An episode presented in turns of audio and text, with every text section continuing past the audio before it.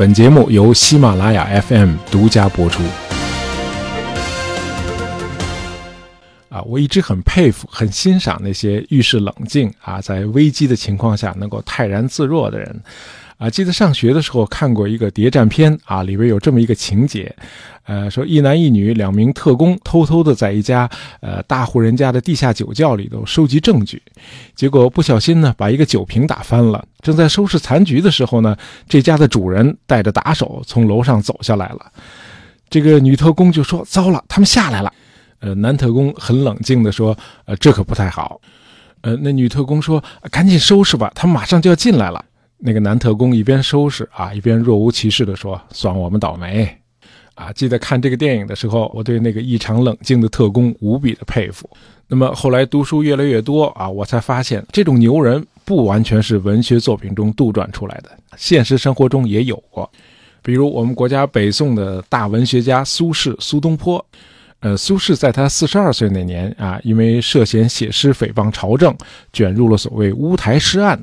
这个时候，有人告诉苏轼说，他的诗已经被人检举揭发了。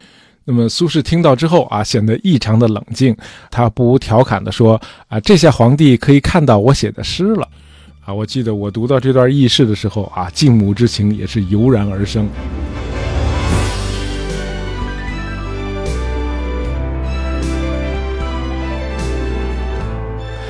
啊，我们注意到苏轼一向都推崇冷静、镇定和沉稳的气质。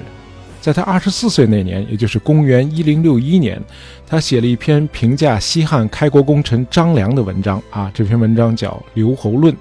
那么文章的一开头就来了这么一句，叫“天下有大勇者，猝然临之而不惊，无故加之而不怒。”啊，就是说天下真正勇敢的人啊，遇到突发的情形，他毫不惊慌。那么无缘无故受到别人的侮辱时，他也不表现出愤怒。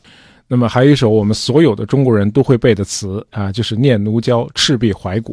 那么在这首词里啊，苏轼用画面感很强的一句话，呃，概括了周瑜指挥作战时的泰然自若啊，叫“羽扇纶巾，谈笑间，樯橹灰飞烟灭”。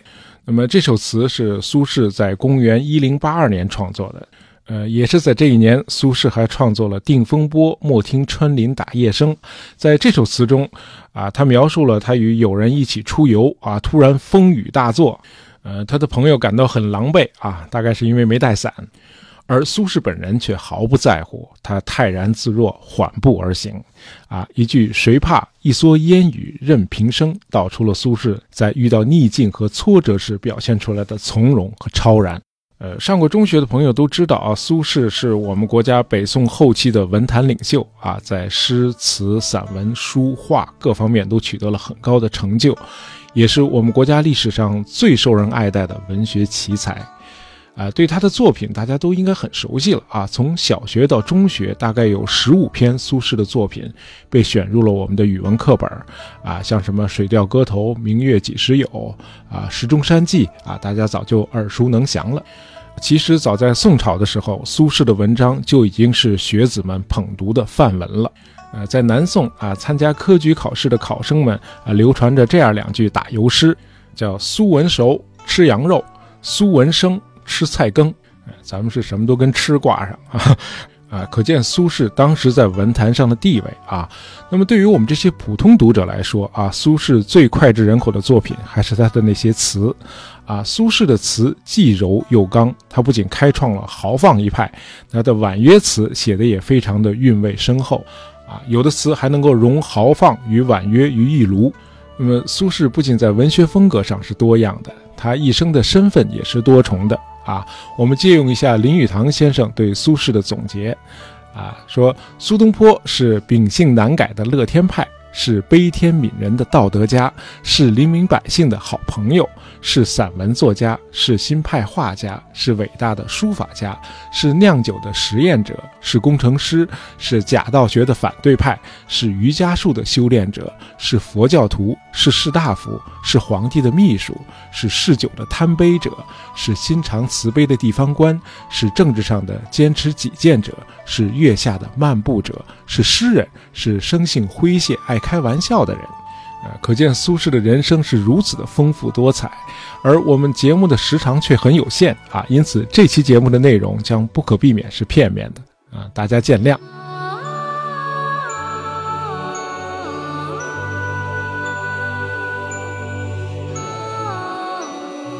呃，去四川旅游过的朋友应该都知道乐山大佛。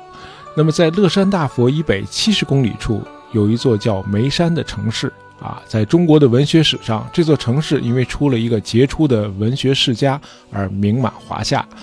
这个文学世家就是苏家。啊，父亲苏洵生有两个儿子苏轼和苏辙。呃，这父子三人在唐宋八大家中分别占有一席之地。呃，苏轼出生于公元一零三七年啊，他出生的时候，他祖父仍然健在啊，是眉山一带一个品行端正、乐善好施的地主，啊，长得高大英俊，身材健壮。老人不识字，但是很懂得经营啊，为人慷慨大方，而且酒量极大啊。苏轼后来爱喝酒，很可能有他祖父的隔代遗传。那么，苏轼的父亲苏洵属于那种大器晚成的文艺青年。呃，当上了父亲之后，苏洵才意识到自己虚度了光阴，于是开始发奋读书了。啊，虽然开始的比较晚，他后来还是成功的让自己跻身于唐宋八大家之列。那么文采仅仅比自己的天才儿子略有逊色。呃，《三字经》里有这么一句，叫“苏老泉二十七，始发奋读书籍”，啊，这说的就是苏洵。那么苏洵的儿子苏轼，毫无疑问是个旷世奇才。呃，当然，苏轼也有天才们在儿时常有的通病啊，就是不爱学习啊，终日游手好闲。呃，对此，他爸爸苏洵一点也不担心啊。回想一下他自己的人生经历，他坚信他儿子总有一天会走上正道的。呃，苏轼的童年正赶上宋朝最贤明的君主宋仁宗统治时期啊，这个时候国内太平无事。中原的北方和西北的游牧民族啊，都和宋朝相安无事，啊，宋早在真宗时期啊就已经与辽订立了澶渊之盟啊，我们专门做过一期这样的节目。那么在公元一零四四年啊，也就是苏轼七岁那年啊，宋与西夏也签订了庆历和议。那么和平的外部环境让北宋的经济持续繁荣啊，技术和文化也得到了很大的发展。正是在这个时候啊，幼童苏轼第一次听到了欧阳修、范仲淹这些人的大名。因为今天大伙儿追捧的都是娱乐明星嘛，那么在北宋那会儿，人们心目中的偶像都是这些饱学之士。呃，苏轼和今天的孩子一样，也是六岁那年入学的。那会儿的学习方法是要求孩子们把一本本书都背下来，啊，并不要求你当时就能理解。啊，当然，一个六岁的小孩也不可能理解《中庸》《大学》《论语》《孟子》里那些呃深刻的原则和哲理。呃，那会儿有不少努力苦读的学生啊，会把他们学习的经典著作整个的抄写一遍。呃，当时的老师要求苏轼读书的时候，也采用这种方法。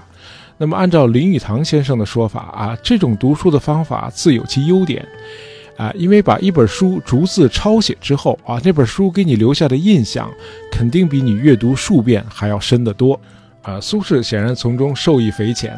后来他向这个皇帝进谏或者替皇帝草拟圣旨的时候，啊，苏轼能够随心所欲地引经据典，啊，从来就没有觉得茫无头绪。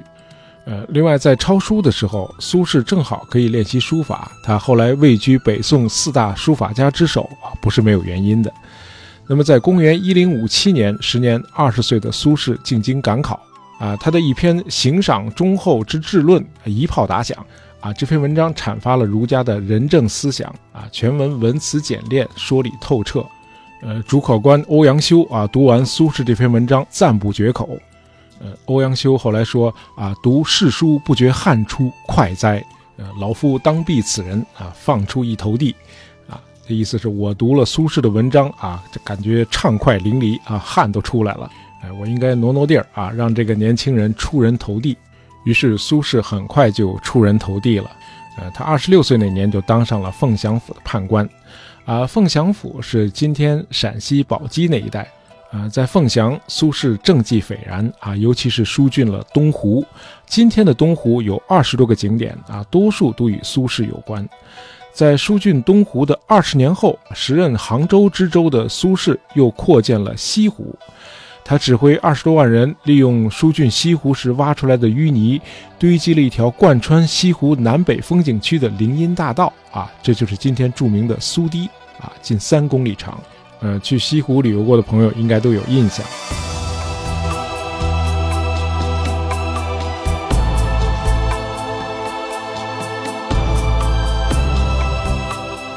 好，我们再回到二十年前。那么苏轼到达凤翔府的时候，正赶上这里旱情严重啊，土地龟裂啊，百姓食不果腹，啊，当地的知府都已经坐不住了啊，决定和神交流一下啊，请神灵帮忙降雨。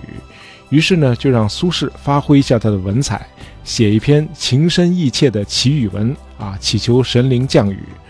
苏轼一口气儿就把这个祈雨文写好了啊，领导一看脸都白了啊，这哪是什么祈雨文呢？呃，通篇没有丝毫的乞怜和哀求，而是对神灵进行了无情的谴责和批判。呃，苏轼在文中质问太白山神啊，说你是不是没长眼睛啊？没看见老百姓在受苦吗？赶紧的，该干嘛干嘛。上以无负圣天子之意，下以无失渔夫小民之望。呃，大家有兴趣可以去读一下这篇《凤翔太白山曲雨注文》，很有趣啊。这篇短文很有代表性，是苏轼一生性格的写照。可以说，终其一生，苏轼都是一位保民抗暴的斗士。呃，苏轼后来四次被贬，啊，一次被迫主动申请外调，都是因为他过于直言不讳了啊，没有能够管住自己的嘴，一再说领导不爱听的话。呃，公元一零六九年啊，苏轼第三次来到帝都东京汴梁，就是河南的开封。那么今天的开封仅仅是河南的一个地级市，可是，在北宋的时候，东京汴梁可是全球最大、最雄伟壮丽的都市啊！其财富之厚，人才之广，声色之美，无与伦比啊！大家都欣赏过那幅著名的《清明上河图》啊，有的朋友可能还读过孟元老所著的《东京梦华录》。呃，但是在繁华的背后，却隐藏着众多的社会问题。毕竟，这个首都的繁荣并不等同于国家的昌盛。啊，我们在以前的节目里谈过啊，北宋为了维稳啊，养了一支数量极其庞大但毫无战斗力的军队。那么，同样也是为了维稳啊，宋朝奉行重文轻武啊，鼓励大家去读书做官啊，这就导致官员也泛滥成灾。那么，冗官冗兵势必要增加宋朝的财政负担。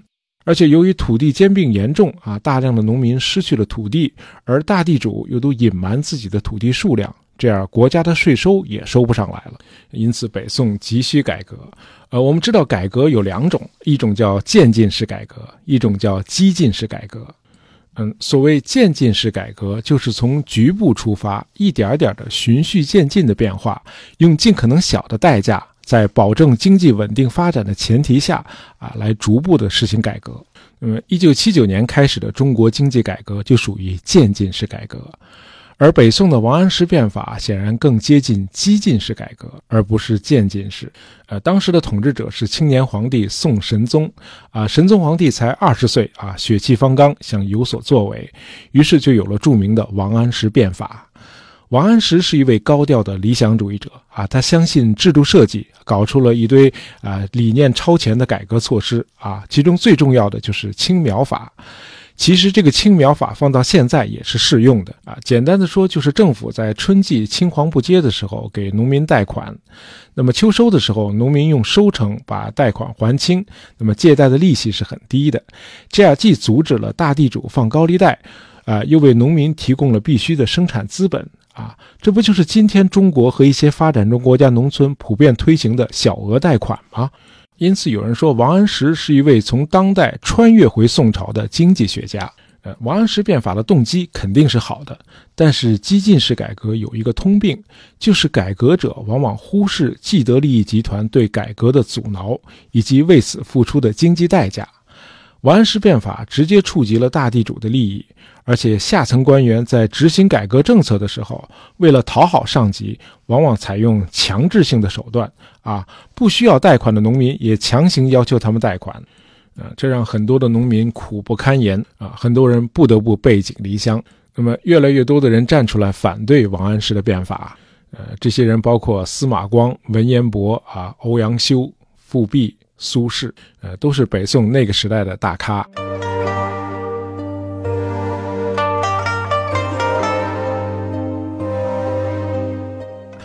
那么，在公元一零七一年，在觐见神宗皇帝的时候，苏轼直言不讳地说：“呃，变法应该因势而行，循序渐进，宛如江河流转。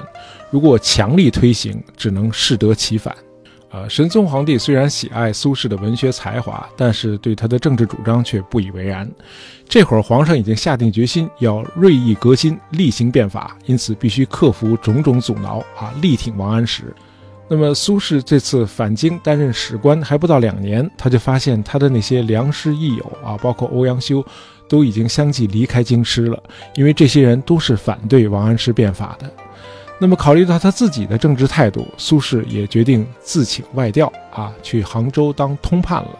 那么，在杭州的三年期满之后，苏轼先后被调往密州、徐州和湖州担任知州。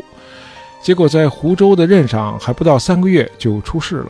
呃，有人控告他啊，说他写诗诽谤皇上和丞相，叫文字毁谤君相。呃，控告他的人，大伙儿应该都听说过啊，就是著名的沈括啊，《梦溪笔谈》的作者。《梦溪笔谈》被称作是中国科技史上的一座里程碑啊。不过，沈括这个人的人品呢，可能是值得商榷的。呃，公元一零七三年，沈括受命巡查两浙地区的农田水利。呃，这个时候的苏轼正在杭州任通判。这个沈括到了杭州之后，与苏轼叙旧，两人相谈甚欢。啊，沈括说：“啊，子瞻啊，呃，你是当今的文学领袖嘛？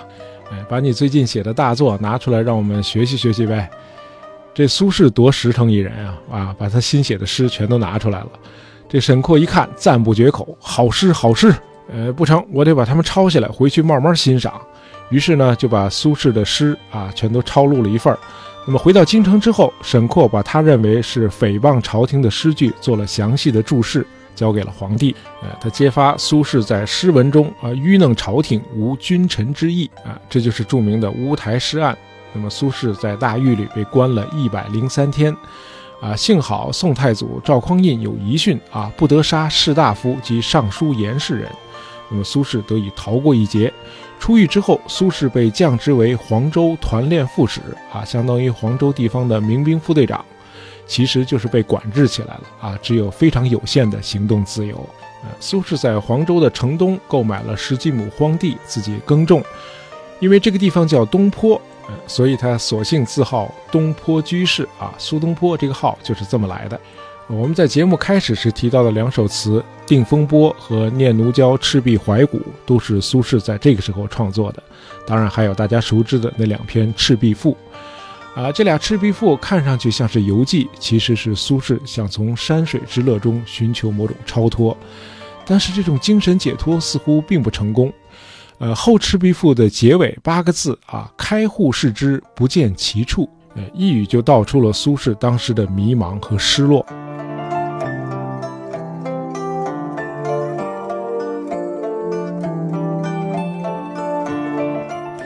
苏轼的一生可以算得上是颠沛流离了啊！他除了蹲过大狱，还曾一次自请外调，四次被贬啊！最远的一次被贬到了海南岛。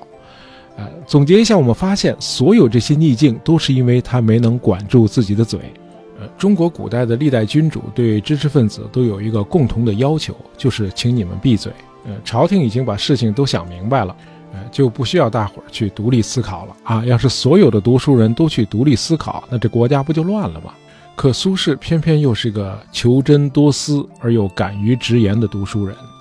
他说：“我性不忍事，心里有话，如石中有银，非吐不可。”呃，我们设想一下，如果约翰·斯图亚特·穆勒从19世纪的英国穿越到11世纪的北宋，他和苏轼很可能会成为知己。他们也许会有这样一段对话啊，我们来脑补一下。苏轼可能会说啊，王安石王相公啊，认为他可以替本朝所有的人做出决定啊，推行他的变法，因为他默认自己是不会犯错误的。但是任何人的观点都有可能出错呀。穆勒可能会说啊，完全同意。既然任何一个人的观点都有可能出现谬误，那么自由的讨论就会成为改正这种错误的最可靠的方式。那么苏轼会说不错，所以我们的儒家经典《中庸》里明确提出了博学之、审问之、慎思之、明辨之、笃行之。只有通过讨论，我们才能够明辨出错误的意见和做法。啊，当然这些都是脑补的啊。那么苏轼毕竟脱离不了自己所处的时代环境啊，他每次仗义直言后下场都很惨，因此他也只能小舟从此逝，江海寄余生了。哎，只能做他的东坡居士啊，追求个体的精神自由了。能做到这个也不容易啊！就像他年轻时在诗里写的，叫“粗增大步果生涯，腹有诗书气自华”。最后要说明一下，这个苏轼和王安石虽然在政见上针锋相对啊，两位文学巨匠在公元一零八四年却能做到相逢一笑泯恩仇。在金陵啊，苏轼专门去探望了被罢相后赋闲在家的王安石。据《宋史》记载，苏王二人一见，谈笑风生，乐而忘返。两人之间已经没有了敌意，只有文人之间的惺惺相惜。呃，苏轼后来赠给王安石一首诗啊，最后一句是“从公已觉十年迟”，啊，历经了十年的风雨，才能和先生一起归隐，真的觉得太迟了。嗯，这算是两位巨匠在文坛上留下的一段佳话。好，今天的节目就到这儿啊，本期节目是由。空间和王双土两位听友点播的，希望你们喜欢。喜欢大爷杂货铺的朋友，不要忘了订阅我们的专辑。当然，希望大家能够在朋友圈里推荐一下我们的节目。感谢大家收听，咱们下期再见。